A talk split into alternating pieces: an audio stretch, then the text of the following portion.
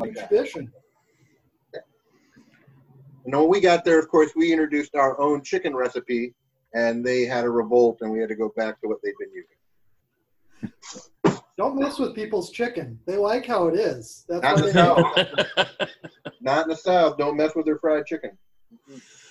This is um, uh, on the uh, on the messing with uh, fried chicken front. Um, one of the weirdest moments in American politics in the 1990s was um, the uh, Oakland uh, special election in the California Legislative Assembly um, in the mid 90s, um, which, which produced the unlikely event of the first Green member of a state legislature being elected. Uh, the reason that Audie Bock became the first uh, Green state legislator in America, um, you know, two decades before anybody else pulled this off, um, was that uh, Oakland was a um, and remains one of the safest Democratic seats in the California state legislature. But this was prior to the major Afghani migration of the early 21st century. So it was a district that was um, uh, over 50% um, uh, Hispanic and Black. And uh, the African American uh, constituency comprised the, the largest portion of uh, the uh, of Oakland voters.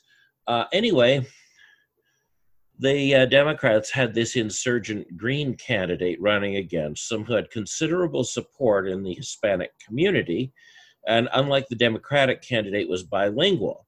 So um, the Democrats countered with this brilliant plan for turning out their vote if you showed up at a Democratic Party campaign office with a ballot receipt showing that you had voted, they would give you a free small bucket of fried chicken. Oh. Um, so uh, That's, that's how how. Uh, yeah, so that that's how tens of thousands of black people refused to vote for the Democrats, and uh, the uh, Greens got into the legislature on a three three-way plurality. So yes, there's there's powerful political and economic forces at work when we're messing with people's chicken. Uh, in fact, you know the the iconic moment um, that uh, uh, really in uh, an iconic moment in the economic history of the 20th century um, was something that I learned about um, at the Kentucky Fried Chicken Museum. Um, so there's a Kentucky Fried Chicken Museum in Salt Lake City uh, because, um, there. pardon me? I got food poisoning there. That doesn't surprise me. I uh, I think I may have had a near miss myself. Anyway, that is the original branch of KFC.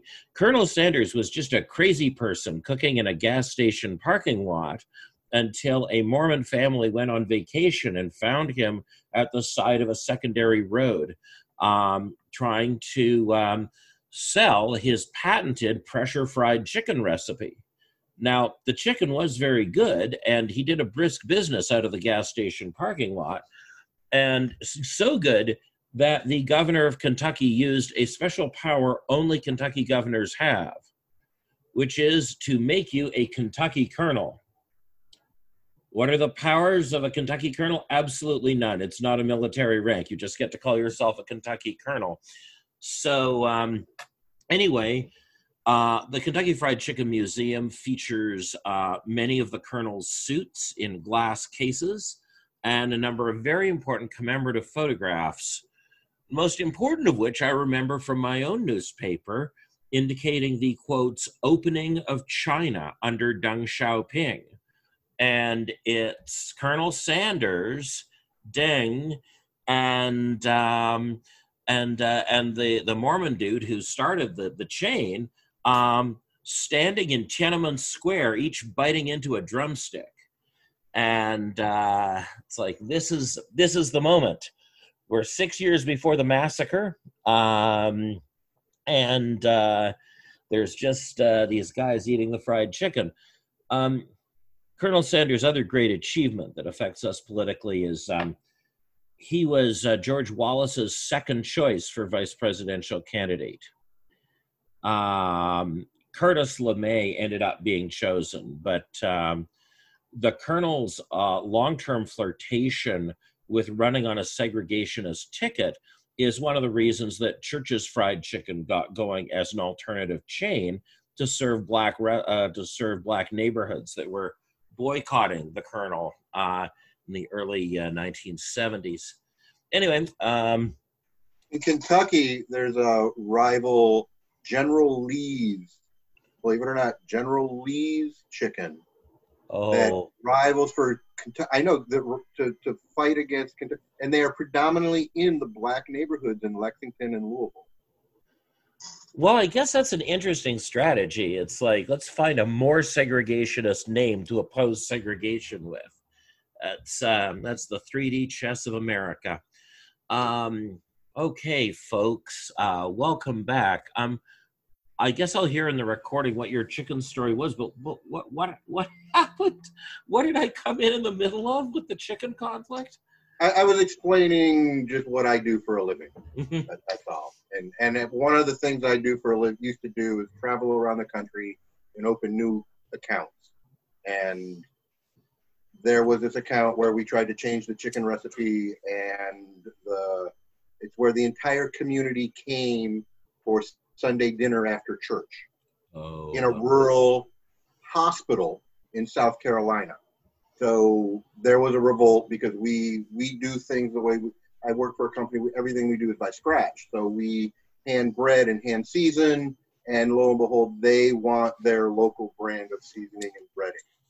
And so, yeah, that's what started that. Okay, so um, now I talked. Uh, we talked a fair bit last time about um, state magic um, and uh, some of the uh, some of the problems uh, we associate um, with um, the rise of the wealth of the Arab world not um, being commensurate with an increase in the level of what we call the development of the Arab world. Um, a related element of this is another phenomenon that uh, that again is um, coming from uh, this part of the uh, North American continent. Uh, we have some special purchase on, and I think last class I gave short shrift to what we call rentierism. Um, but uh, rentierism is considered to be another reason uh, that states experience underdevelopment, right? And I'd already talked about this a bit with the 18th century Spanish Empire, that it understood that that its main source of wealth was gold and silver from the New World, and this led to deindustrialization, inflation, and poverty, because um, none of the wealth was being rooted through um, productive industry domestically, and uh, one of the ways you can tell if a state is a rentier state, one of the biggest cultural contrasts you can find between a place like British Columbia and parts south or parts east of us, is how we um, have traditionally thought about migrants. Uh, so, in rentier societies that draw most of their wealth from what we call natural capital in the form of rent, by pumping oil or um, uh, mining gold or the like, um, the uh, natural capital is finite, right? It's finite and its existence um, and, val- and its value has almost nothing to do with the amount of labor put into it. Uh, unprocessed materials that are simply good and require little processing cause societies to think differently about the uh, about the use of labor. In a rentier society, people believe that if you admit new immigrants, it will make society poorer. because there is a finite amount of wealth and the number of people it is being divided among is increasing. Um, and this certainly shaped uh, the British Columbia I grew up in uh, over many generations. Whenever British Columbia experienced um, an economic downturn, um, it would immediately manifest in anti immigrant racism uh, at, a, a highly organized way. People don't remember that a lot of the Tea Party in the United States was modeled on a Canadian political movement from the 90s called the Reform Party of Canada that had massive anti immigrant rallies in all of our uh, major cities in the West. But the Reform Party could only ever win one seat in Ontario because Ontarians could see no logic, no economic logic to the Reform Party's beliefs about migrants. Ontarians might like to underpay migrants and have built all kinds of labor systems to do that, created temporary foreign worker visas, created the nanny visa, done all kinds of things to reduce the pay of migrants. But the belief always was the more people you had in the country, the more stuff you could build the more stuff you could mark up and the more stuff you could sell and that that was what produced prosperity um, in um, yes ontario created brampton exactly uh, um, so uh, so the logic of sort of we're going to become prosperous by locking the door and throwing away the key can't sell in places with a strong manufacturing base. It can't sell in places with developed economies. Um, what we see in, uh, and so you end up with what's called a kind of, I mean, there, there comes to be a kind of rentier culture where people in societies that don't believe their labor is creating value but believe that they're in on some kind of scam with other people to pull value out of thin air, um, you tend to get disinvestment in infrastructure because um, so much of what justifies our building of roads and railways and the like is the belief is the business community using this as a hidden subsidy to move their goods. Um, but when the business community doesn't believe in that hidden subsidy, it becomes a problem.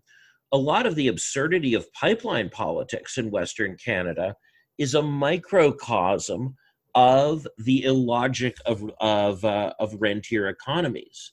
So in Alberta and British Columbia, companies that would make more money by contributing to the maintenance and upgrading of infrastructure like our railroads will just refuse to, even though it strands the thing they're trying to sell. Um, because th- there's just this um, this visceral problem with investing um, within a state. Now, this rentier psychology is pre-existing, and really, and it's associated in part with questions of dependency, which we've talked about before. Uh, it sometimes intersects with questions of state magic. Um, it also intersects with what we call the resource curse, where uh, that Spain suffered from in the 18th century, where nobody's spending money went up, but the amount of money in the economy went up, so there was inflation, and people could no longer afford the goods goods that they had formerly purchased. Um, there's an article that I, I packaged for you guys. If there's any article you want to look at from the sort of middle period, the piece on Equatorial Guinea is just a great case of the resource curse, where the discovery of oil absolutely flattened the economy and plunged the people into abject poverty. Um, another feature is that uh, when you don't have industry investing, it's not just that they're not hiring labor, not upgrading infrastructure. The other thing they don't do is um, invest in training. And so, another feature of rentier economies is that although they dislike migrants, they tend to headhunt highly qualified, educated migrants from elsewhere to run systems they will not invest in training their own people to run. Uh, and so one is up against all of these business culture problems in a rentier economy. It's one of the reasons that um, Calgary, Edmonton, and Vancouver are vastly underrepresented in terms of head offices of companies because the business culture in rentier economies tends to be spiteful and wasteful. Uh, and uh, now one can do certain things about that. It's not exactly that it's a democratic thing, that the society as a whole is spiteful or wasteful, or even that the business elite is the main power group in a government. Um, so now we get to the middle. Um, so, in the first part of the Cold War, we see this rise of um, the uh, oh Rebecca, I, am sorry, long. I I don't get the reference. Long Wall. Uh, there were some uh, coal mine opened in British Columbia in maybe five years ago, eight years ago. Um, and it was a big controversy because they brought in all these Chinese foreign workers to do this kind of oh, specialized long wall coal mining um, with the promise that they would train other people in Canada to do this work, and they never did. And now it's just essentially a coal mine operated by and for the Chinese. I don't remember what the mine's called though. No, that that makes total sense. But in fact, right, I mean, as we talked about with dependency and the fast ferries, um, in a way, that's a hollow promise everyone has agreed won't be fulfilled uh, that um, that the investment in um, the investment in uh, training workers here is a pretty it's a pretty thin one. So, um, zooming back, there's a reason I had to set up some of the unique challenges experienced in the Arab world um, before getting into today's lecture. I'm going to go over just one or two other challenges and then I'll leap into the big picture of the early Cold War. One other major thing to consider um, has to do with experiences of um, state formation. So many, uh, so there's a concentration of oil wealth um, in the least populous, smallest uh, countries in uh, the Middle East and in uh, and in East Asia, and this is uh, to a degree a historical accident. To a degree, it piggybacks a pre-existing cultural tendency. So like pretty much everywhere in the world, borders were drawn in a historically contingent, arbitrary, and bizarre way. But there is a particular thing about the borders in um, the straits leaving and entering the Indian Ocean. Uh, we have to remember that right? India was the biggest source of wealth on earth um, after the Chinese middle class began to collapse. So, beginning in the mid 19th century, we have the Indian Mutiny and we have the rise of the British Raj. And uh, PBS did that very long drama series about it entitled Jewel in the Crown back in the 80s. The title Empress or Emperor had never been applied to a British monarch until the British Raj.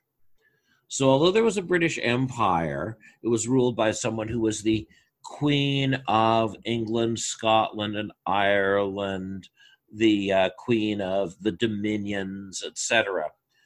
Um, the titles Emperor and Empress were created specifically to express the grandeur of India. So, one of the other things the British then needed to do was to have secure routes to and from India. This meant, of course, seizing control of Egypt and constructing the Suez Canal.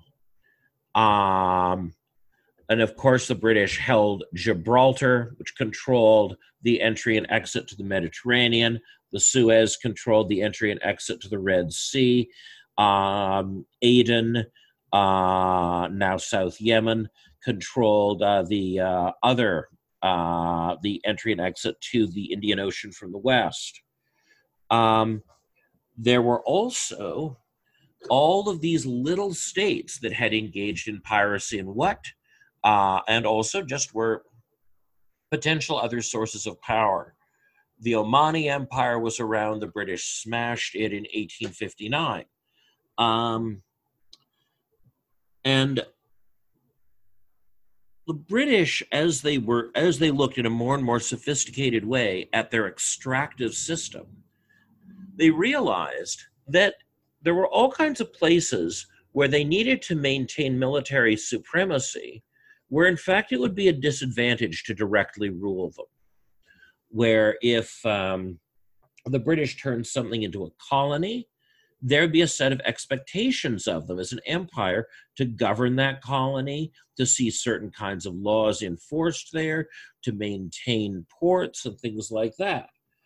And so, um, even before the British Raj, um, the British had developed what they called the trucial system, where technically they had a truce with all of these emirates.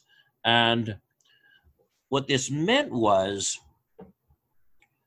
um, there was it was not even a treaty. They weren't allies. There was just an agreement that they would not attack anything British. And in exchange for the agreement, the British seated two advisors in the court of the emir. Uh, now, emirs, princes, didn't rule big things, um, but you know, numerically significant. So the point was to ensure stability and to prevent any kind of threat to British merchant sailing. And we see the opposite sort of thing on the other side. There are the British in Malaysia, there are the British in Brunei, uh, and uh, there they are in Singapore dealing with the other exit to the Indian Ocean. So their concern was not one of rule or extraction, but of stability. And what that meant was that in these regions, whereas there were lots of civil wars within emirates, lots of emirates appearing and disappearing, lots of um, different families taking over control of the crown in those places. The British made it very clear that that was not to be tolerated. And so, in the game of musical chairs that was the Emirates of Indonesia and uh, the Persian Gulf, one day the music stopped, and the people who happened to be sitting down suddenly had the force of the British Navy behind them to make themselves the permanent rulers of that place, a royal family that could not be deposed. So, this caused significant ossification significant ossification of these systems that had previously been fairly volatile. Um, they uh, and the other thing was that the often the emirs did not under did not. Th- I mean, this is as nationalism is coming into being in Europe. There's no consciousness of it in these regions, and given that so many of the people of the Arabian Peninsula um, were non sedentary or semi sedentary peoples. What this meant was that the families that the emir's family liked became citizens, and the other families became stateless. So there's an important thing to recognize about um, modern Israel is that the main thing Israel is doing is becoming less exceptional um, it's becoming more like a proper Middle Eastern country all the time. Um, the idea that over half of your residents are citizens of nowhere uh, and essentially a rightless labor force um, is an innovation that Kuwait and Qatar and Saudi Arabia picked up centuries ago. Uh, Israel's just catching up. And um, this, um, uh, so needless to say, looking at these sort of conservative monarchies of uh, the Indian Rim, uh, this was n- not where anyone expected the most significant challenge uh, against the Cold War order to come from. Uh, nor did these uh, countries particularly present themselves as that challenge. The big challenges that came, uh, that appeared to present themselves um, against this um, US Soviet consensus about how to divide up the former colonies of the great European empires, um, these challengers presented themselves early. Um, in with the independence of India, um, Jawaharlal Nehru began to present himself and his new country as an alternative that would not follow the path of the United States or the Soviet Union. Um, having once been one of the greatest empires in the world, having an enormous educated middle class, um, having a sophisticated literate society going back thousands of years, um, and with extraordinary experience in governance, because we need to remember that much of the Indian middle class, like Mahatma Gandhi, were sent to East Africa to govern British colonies for the British. So, this is a class that has a global optic, an understanding of empire, an understanding of context. And very early, we see India emerging as a key seedbed of ideas resisting um, this uh, US Soviet duopoly. Uh, now, is one of the first global leaders to appear in this way. Um, following the rise of Nikita Khrushchev in uh, following the death of Stalin, we see the beginnings of the Sino Soviet split. And we see um, China presenting itself in the same way. Now, there are two, I don't want us to get too hung up on which organization started when, who led which organization, who was in which coalition. But there are two terms generally for the movement that we're talking about. One is the non aligned movement. It exists up to the present day, it still has members. But it was a function of new countries coming into being and joining other decolonizing states and saying, we won't pick a lane here. We won't go with the US or the Soviet Union. We're interested in our independent development, our ideas, our ways of being. Um, the more common term um, that was coined by uh, Nehru and company is the third world. Um, this was not a term that referred to poverty or wealth originally. The idea was the United States and its allies were the first world, the Soviet Union and their allies were the second world, and there was a third world that was coming into being. Um, this is a major subject of the Bandung Conference in Indonesia in 1954, where we see these movements really taking off. And as decolonization ramps up and these big new states come into being. Now, one might ask, how did third world come to mean what it does? Well, tell you the uh, story of uh, uh, words in my family. So uh, my uh, my uncle Barton um, was um, uh, suffered serious brain damage when he was eight years old, and his mother attacked him with a cast iron frying pan, um, and was consequently institutionalized until his early 40s uh, under fairly brutal conditions. now, my uncle Barton um, was very proud of being referred to as retarded because people had called him stupid, had called him an idiot, and um, and and during the 1960s and 70s and 80s, um, mentally disabled people fought to have the term retarded applied to them because it had no pre-existing negative associations. And of course, it developed these associations. And so then people moved to having the term challenged applied. And of course, it has now developed those associations. The word moron entered our language as a neologism in the 19th century to refer to mentally disabled people in a non stigmatizing, non insulting way.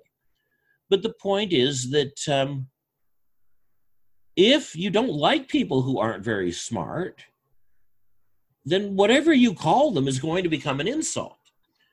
Um, and uh, you know the same was true of my uh, my my grandfather. He um, uh, he was an NAACP member, but in the 1930s he fought to be referred to as a Negro rather than a colored man because colored had taken on negative associations when my mother decided uh, to refer to herself as black, my grandfather was aghast because um, this was a term that already had negative associations.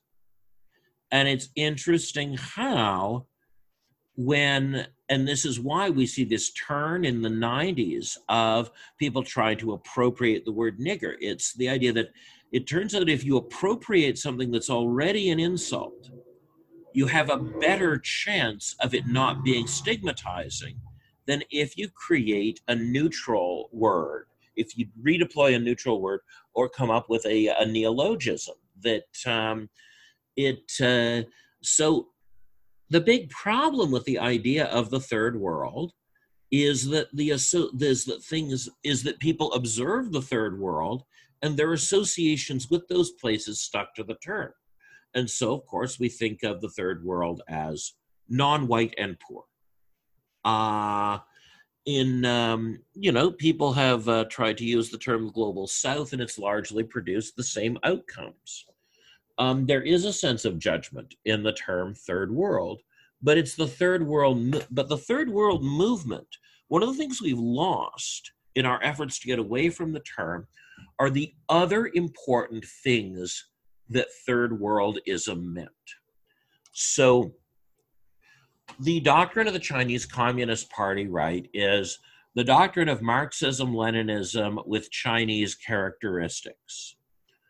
One of the interesting, there are one of the, there are sort of two countervailing ideas about nationalism that are wrapped up in third worldism. Um, on the one hand, there's this argument that no, our history matters. The history that people used to describe capitalism is a history of Europe and of how Europe developed.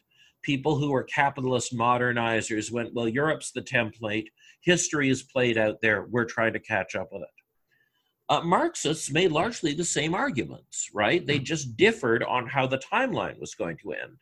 But in both cases, there is this linear theory um, and this sense that all history everywhere is essentially the same and will unfold essentially the same way. This is something that third worldism rejected.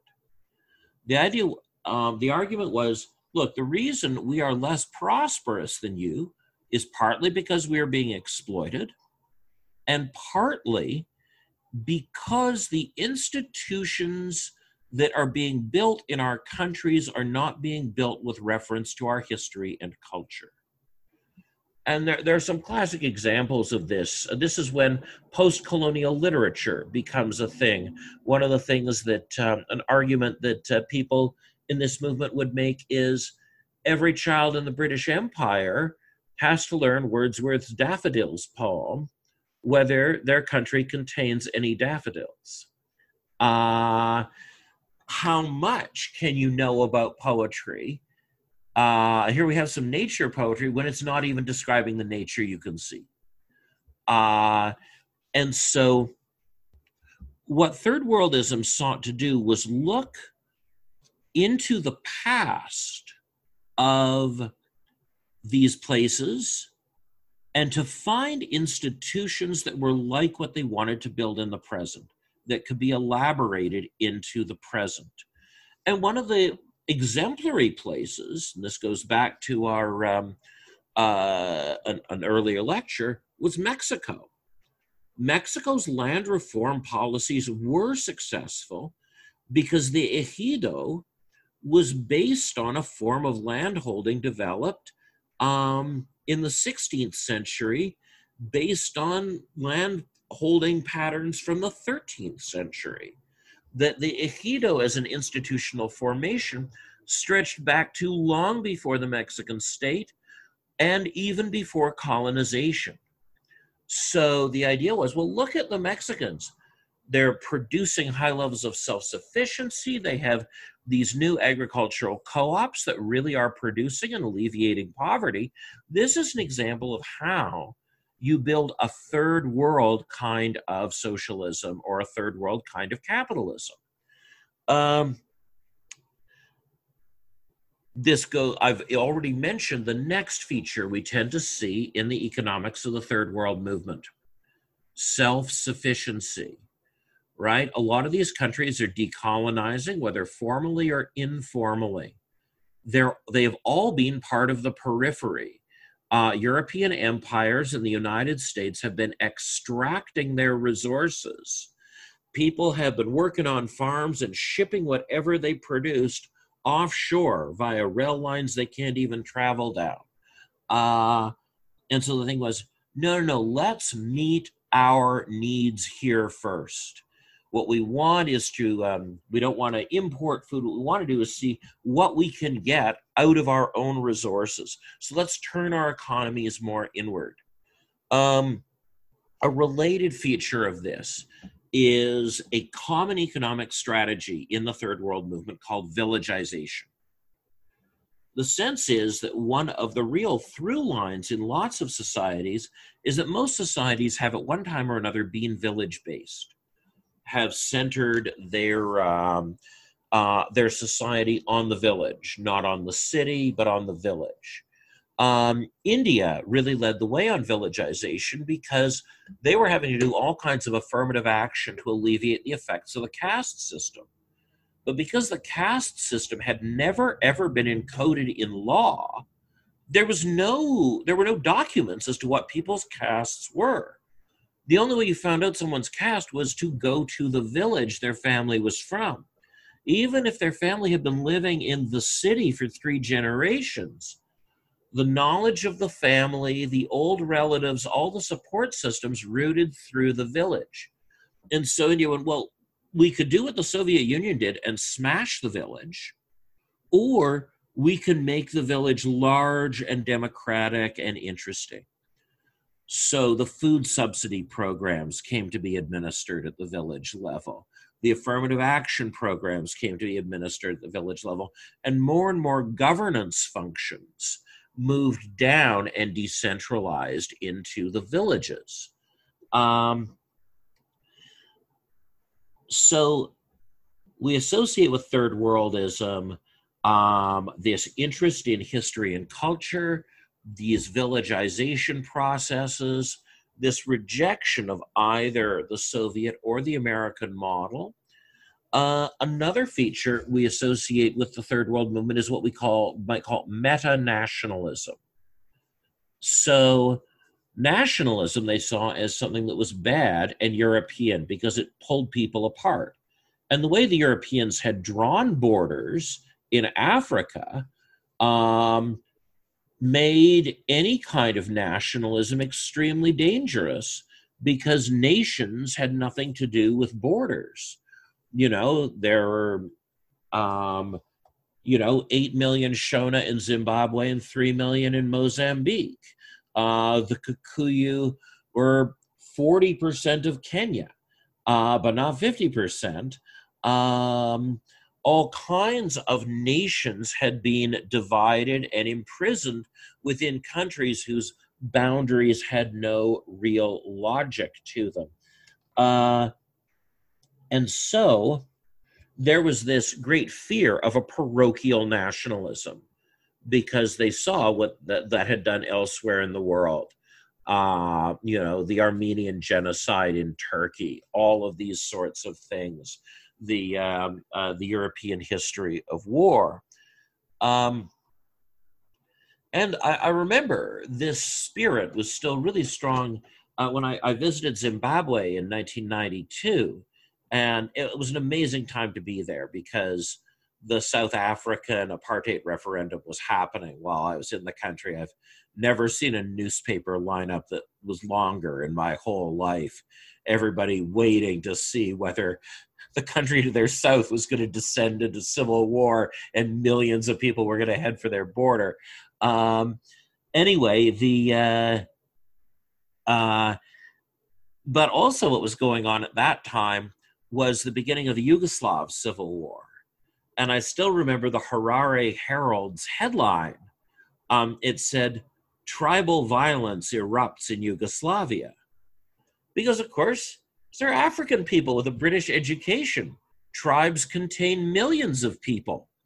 Um, it uh, uh, you know if, i mean for god's sake there are only 1.3 million slovenes if 20 million kenyans are a tribe then these slovenes sure as shit are um, so uh, there's this sense right this real stigma of what we might think of as cultural historical nationalism because it wasn't just understood to be european it was also it had been drilled into people by europeans that it was primitive and so rather than saying nationalism is a terrible thing, these sort of um, theoretical meta nationalisms were created, in particular, African nationalism.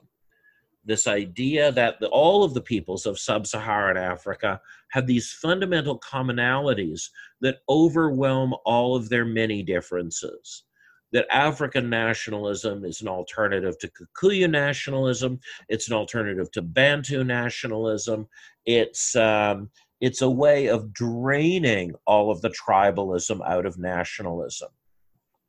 And so many of the parties and movements associated with third worldism subscribe to that. You also had this in the Arab world in a different way, where people are saying, look, we do all have one language. We do all have one history. And we do have a set of um, three major interlocking religious traditions. Um, we should, maybe we should uh, undo this in a different way. And so you saw Gamal Abdel Nasser's efforts to create something called the United Arab Republic. You should remember that Syria and Egypt did merge into a single country for 10 years. Um, that there was an attempt at a kind of ecumenism um, in these nationalisms. Uh, oh, so, like, this all sounds pretty good, eh? Like, these are good ideas. They're developed by great intellectuals.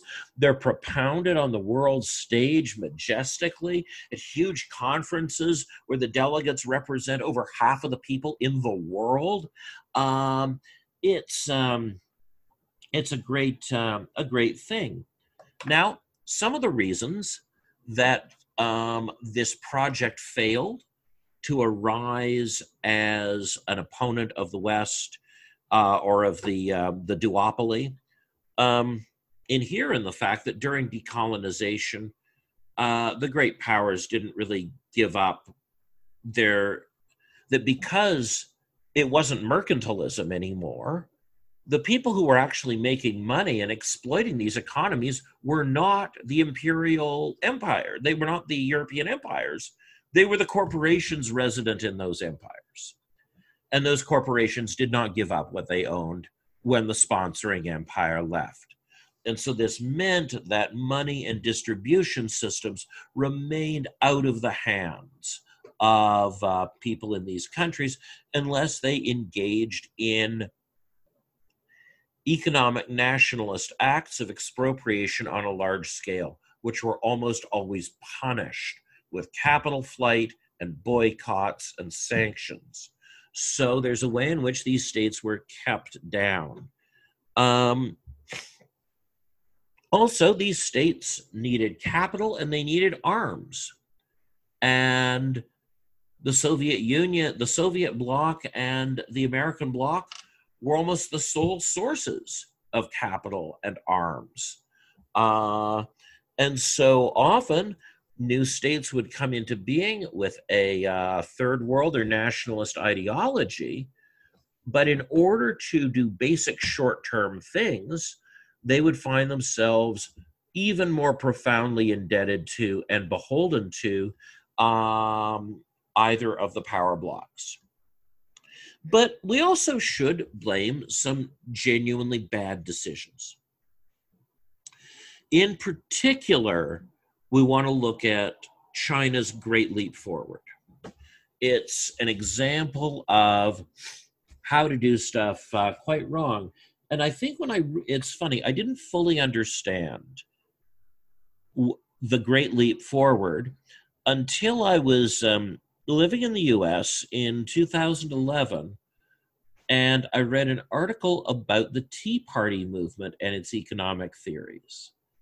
And um, said, you know, there's an odd resemblance between some Tea Party doctrine and the Great Leap Forward. Because, of course, Tea Partyism is, just like the Maoists, both highly pro industrial and also in favor of villagization, right? They totally idealize the village. They want to move the decision making inside the village. They want to run the institutions through the village. And they believe they're going to become a great industrial powerhouse. And then the author said, and of course, Mao found out what happens when you try to build a steel mill in your backyard. Um, steel production went to shit because um, you need scale for it. You need an enormous steel plant. You can't, some things don't get smaller when you just try and shrink them. Governing bodies can do that, but steel production doesn't you need the big electrical grid, you need the huge piles of coal, you need all kinds of stuff to operate at scale. And so villagization programs um, were often technological failures.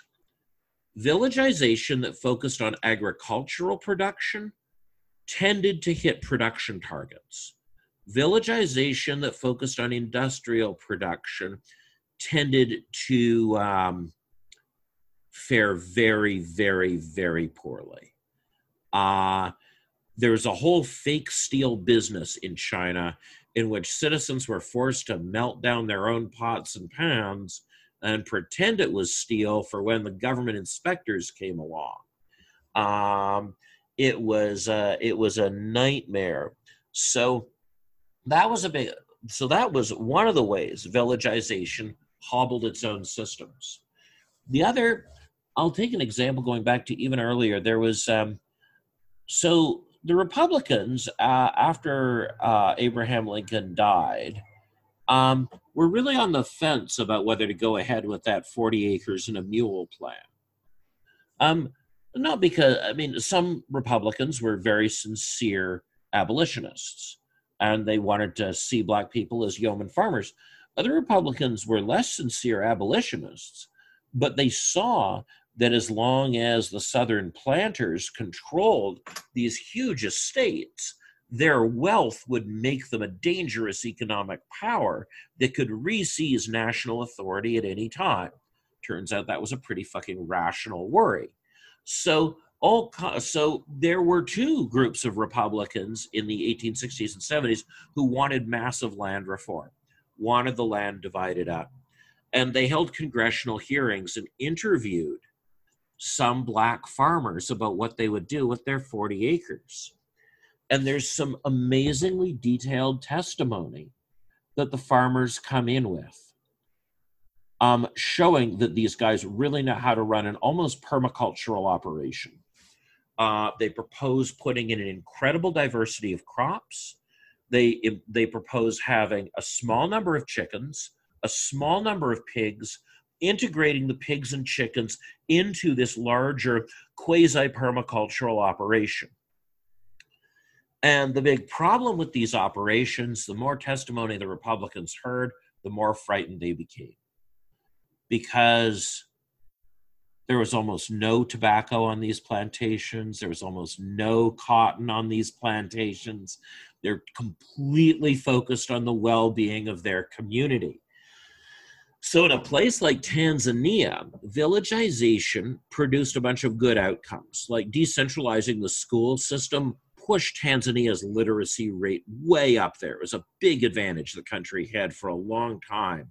Was how effective, how much more not just um, literally literate, but um, civically literate their population was. But villagization produced declines in exports.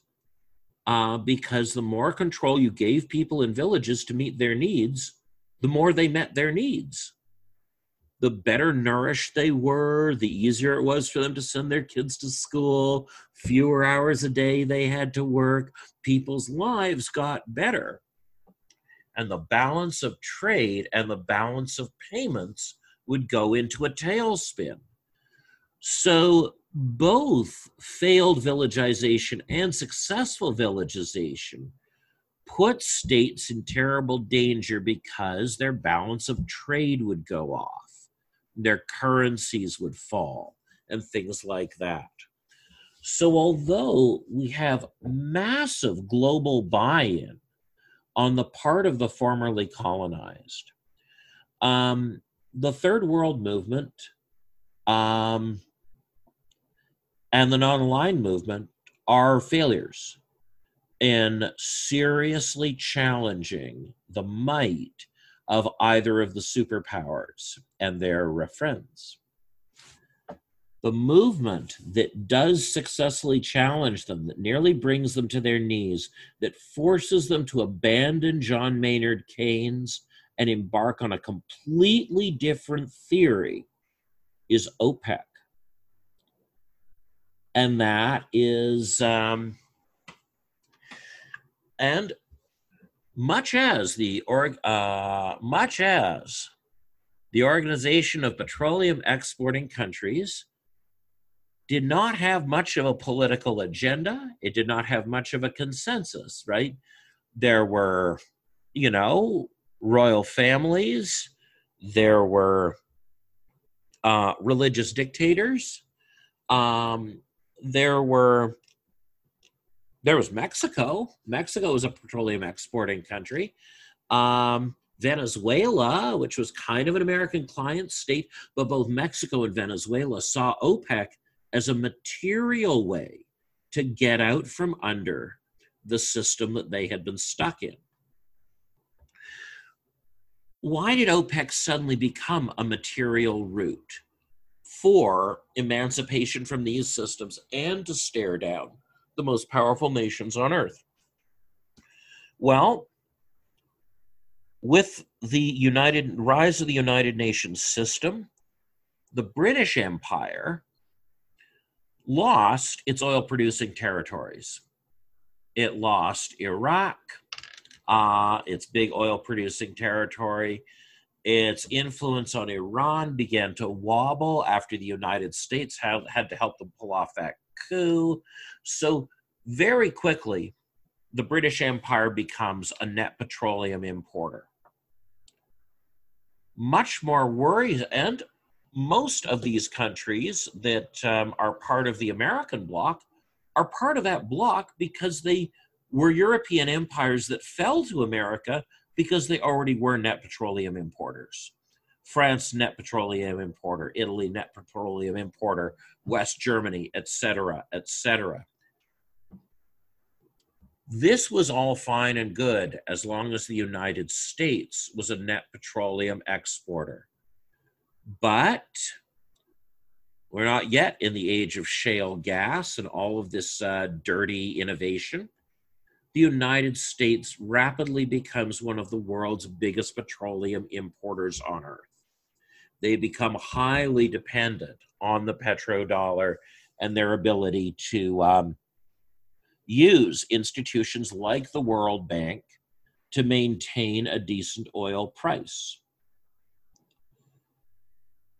But the OPEC states realized that um, by using very simple market mechanisms like production cuts, they didn't need to go after the US and its allies.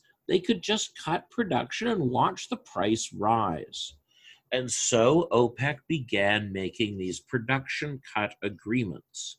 Oil prices would rise and the balance of trade and the balance of payments would become more unfavorable, not just for the United States, but for NATO as a whole, for America's most powerful allies, Japan, all of these countries were paying more and more for oil.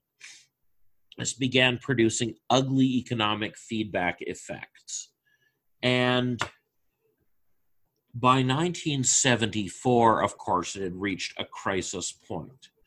The gold standard currency system that had been developed was no longer sufficient to sustain the US dollar at the level it was supposed to be because the US and Britain and these other countries, in order to maintain their very high levels of industrial employment, and their need to have their economies grow every year just to maintain the same employment level meant that it wasn't just that they were paying more for petroleum, they were also using more petroleum all the time and further deepening their crisis.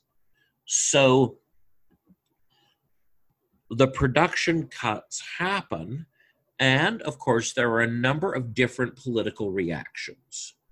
Um, in the 1976 U.S. election, um, the one of the reactions is represented in Jimmy Carter's election, and it remains a common reaction up to the present day. Well, we need to move to a technology where we're dominant again. Uh, the only way to succeed in a global empire game is to uh, is to have the form of energy and the energy technology that is the best. Therefore, we need to change the technology, we need to change the resource. Um, the Onion did a great, um, in their book, Our Dumb Century, did a great portrayal of Carter's attempt to get reelected in 1980. There's a picture of Carter, and it says, Let's talk better mileage. And there's a picture of Ronald Reagan, and it says, Kill the bastards. And then the, the headline reads, which message will resonate with voters? Uh, so, so one of the ways that, uh, so of course, there's the active hostility towards the OPEC bloc, which I'll get to with Reagan in a bit. But there's a subtler area of consensus that we miss. So, when we think about NATO, we know its enemy is the Warsaw Pact. Um, when we think about the United Nations, we now know its enemy was the Axis powers. Um, would anybody care to guess the name of the organization that appeared in 1973 that stated that they were the enemies of OPEC and they were going to stop them? RT. Um, I can't think of the name. Is it is it the Wahhabists? No, no. That predates that. That's not right. Yeah, no, there no, there were Wahhabis in OPEC, mysteriously getting along very well with Shiites back then, uh, and with Christians, of course. Um, the organization was called the G6. It was the federation of the th- of the six economies that con- uh, consumed the most petroleum on Earth.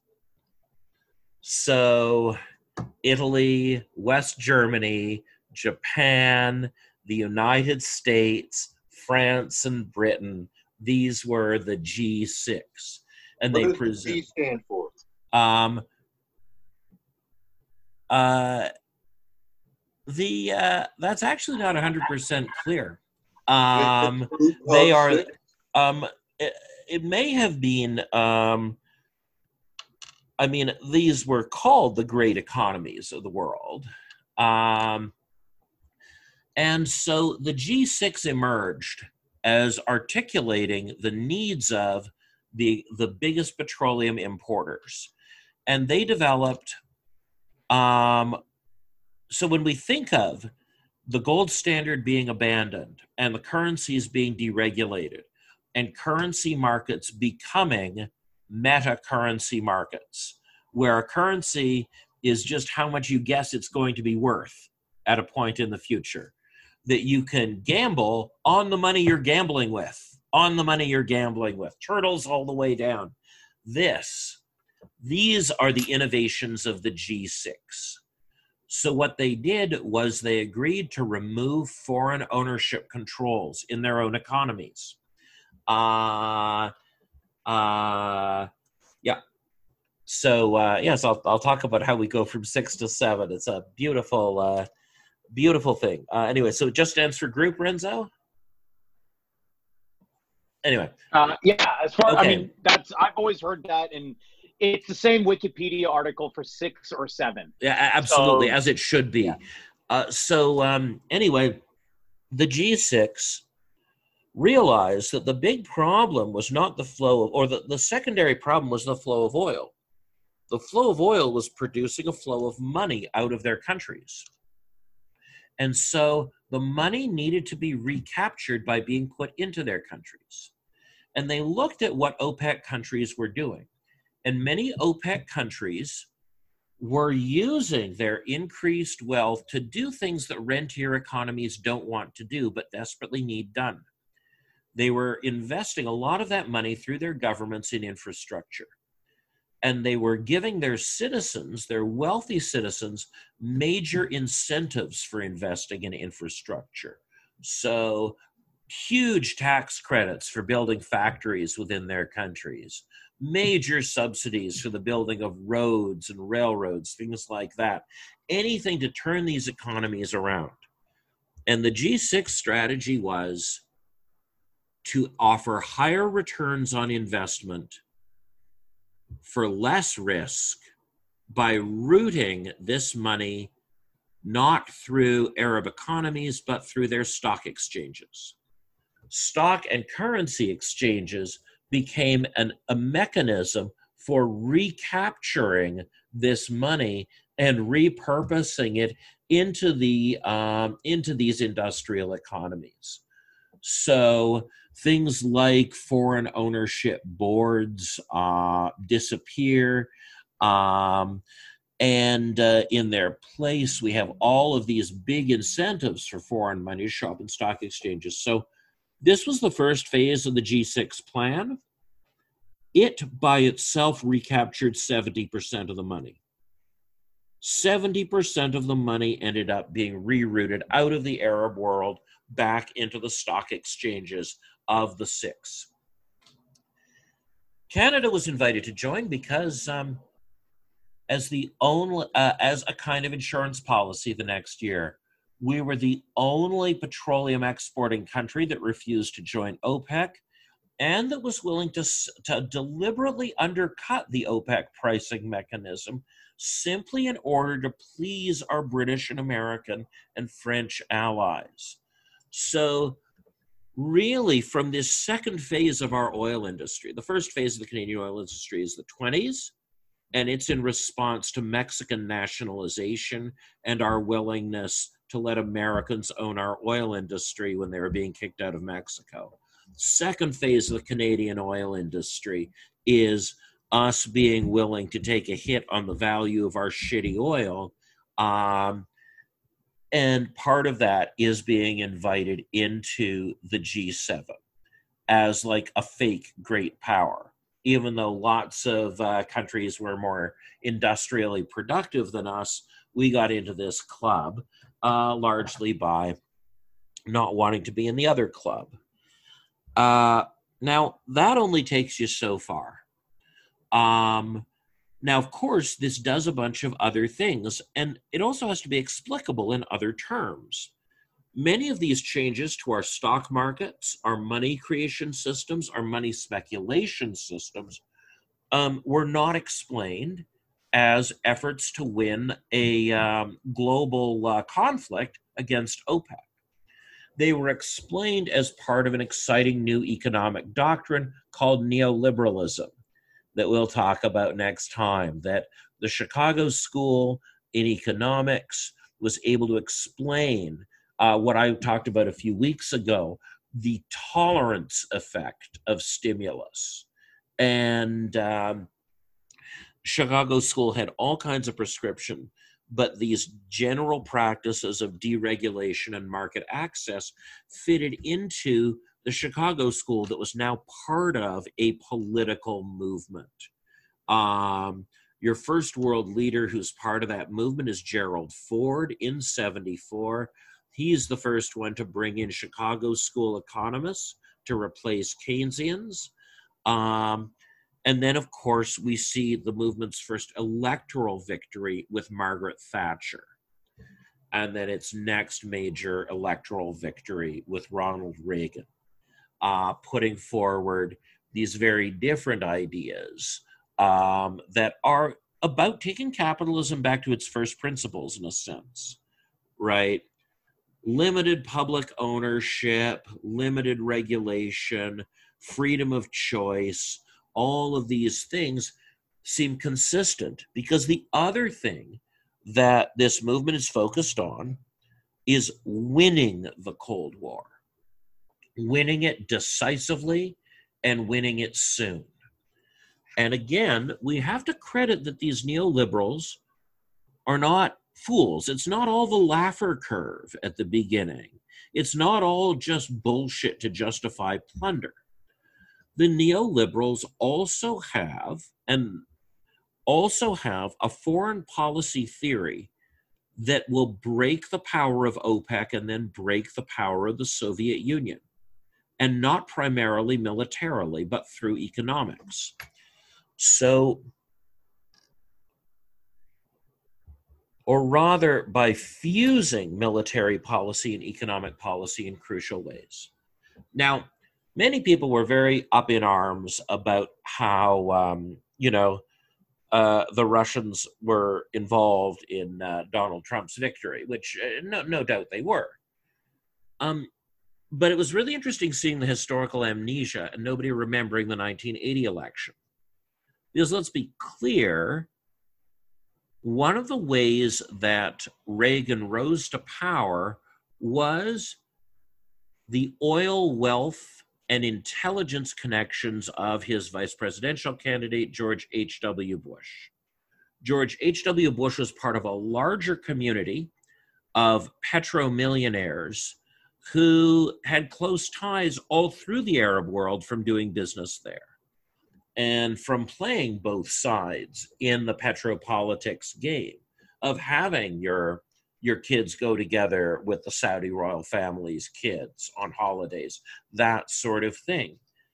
Um, what these guys realized, of course, was that tremendous levels of solidarity were necessary to sustain OPEC, and that the power of OPEC could be broken if one could concur if one could manipulate the states into fighting each other so one of the things that the reagan campaign has from the very beginning um, are close relations with both iraq and iran now iraq and iran um, now iran has is just in the process of undergoing a revolution in 1979 and it's rev- and it's not clear who's going to win the revolution. Like there are some structural factors that showed that these were the most likely victors, but we have to remember that the feminist movement and the student movement hugely stood behind um, the Iranian Revolution, as did socialists in Iran.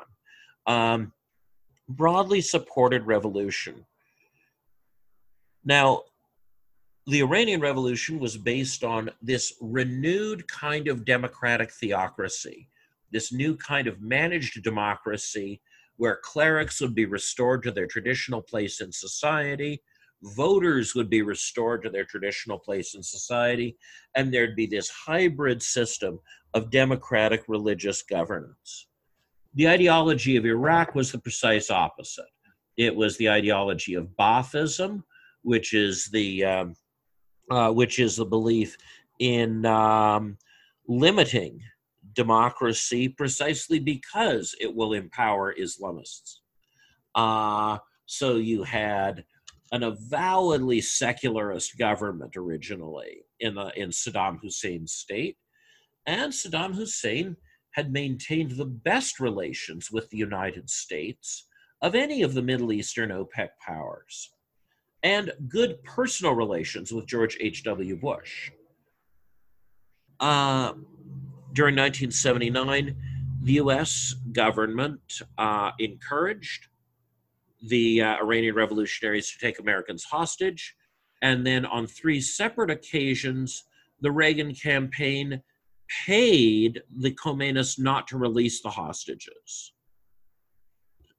because Jimmy Carter had got them out. On three separate occasions, Carter cut a deal, and the Reagan campaign paid to have people continue to be hostages and uh, to have some of them murdered. Um, and that that's that's 1980. You know, it's like, why are we so concerned about the Russians hacking Facebook when the most celebrated American president of the modern era got into power specifically by colluding with a foreign power to endanger Americans. Well, of course, this remained the style of the Reagan administration. We think of the Iran Contra affair as some sort of exception.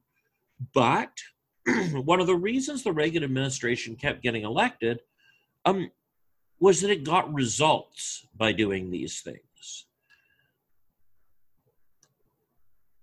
Reagan and Bush were able to convince Iran and Iraq by going to go to war, and were able to make sure that that war continued by selling weapons to both sides and extending loans so that that so that both sides had the money to do that. Now, of course, in order to maintain this war, eventually something had to give. And what ended up having to give was uh, the OPEC production quotas. Both Iraq and Iran pulled out of their OPEC production quotas and began selling oil on the sly, additional oil.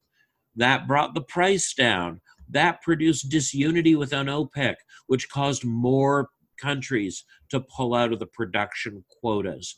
And so, as time went on, the uh, uh, OPEC solidarity was broken primarily through the, orig- the U.S. Uh, foreign policy establishment's success in getting the Khomeinists and the Baathists into a protracted war and making sure that war was successfully supplied with arms.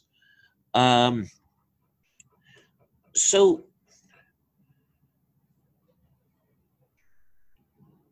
what we can see then in the Cold War period is um, there are a lot of apparent challenges to American hegemony.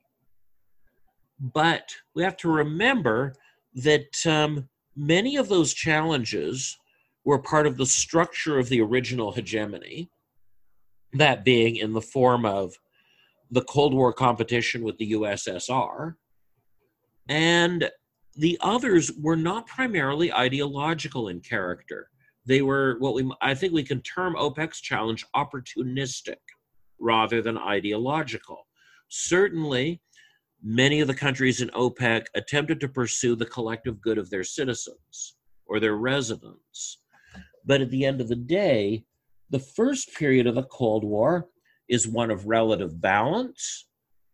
And the second period, we see that most of the colonies have been snapped up the agreement to divide up these old imperial territories with the Soviet Union is of declining utility.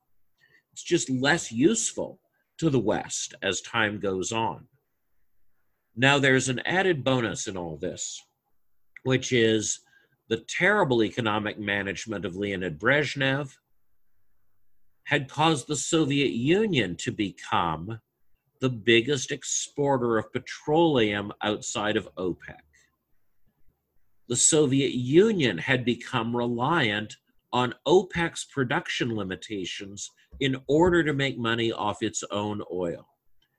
And so, one of the reasons we see the Reagan administration appearing to run the tables and bring the whole thing down so fast is that due to internal Soviet decisions, the Soviet Union's success had become tied to the success of OPEC. Uh, okay, so I think um, that's it for today. Any questions or comments?